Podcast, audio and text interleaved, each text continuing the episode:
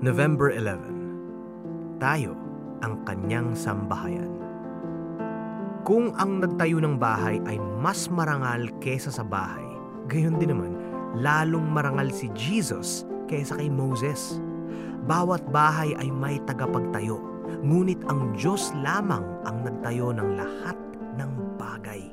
Si Moses ay naging tapat bilang isang lingkod sa buong sambahayan ng Diyos upang magpatotoo sa mga bagay na ihahayag sa mga darating na panahon. Subalit, si Kristo ay tapat bilang anak na namumuno sa sambahayan ng Diyos. At tayo, ang kanyang sambahayan. Kung matibay ang ating pag-asa at hindi natin ito ikinahihiya.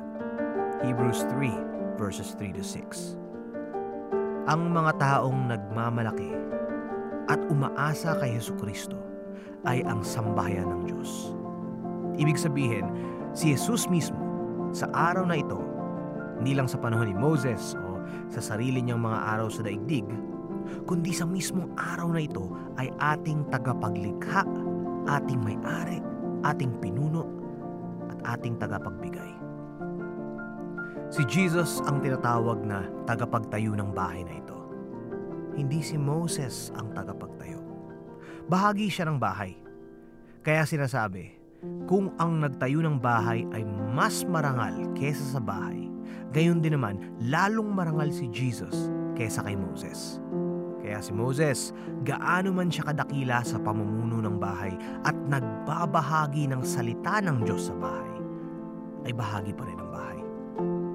Ngunit, itinayo ni Jesus ang sambahayan. Kaya kung nagmamalaki tayo kay Jesus at umaasa kay Jesus, tayo ang sambayan. At si Jesus ang ating tagapagtayo at may-ari at pinuno at tagapagbigay. Hindi niya hinahayaang masira o gumuho ang kanyang bahay. Pagkatapos ay binago ng writer ang imagery mula sa tagapagtayo at bahay patungo sa anak at lingkod. Si Moses ay naging tapat bilang isang lingkod sa buong sambahayan ng Diyos. Subalit, si Kristo ay tapat bilang anak na namumuno sa sambahayan ng Diyos.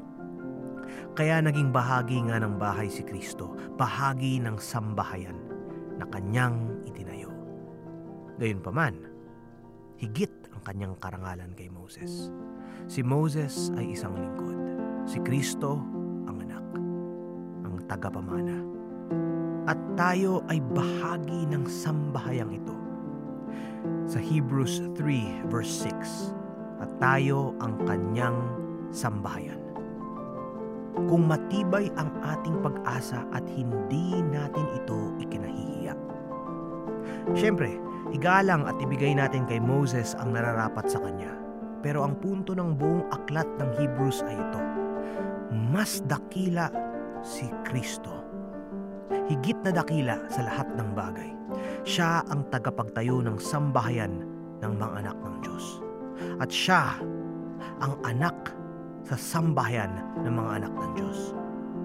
Igalang natin si Moses, pero sambahin natin si Jesus, ang ating tagalikha, ang ating kapatid.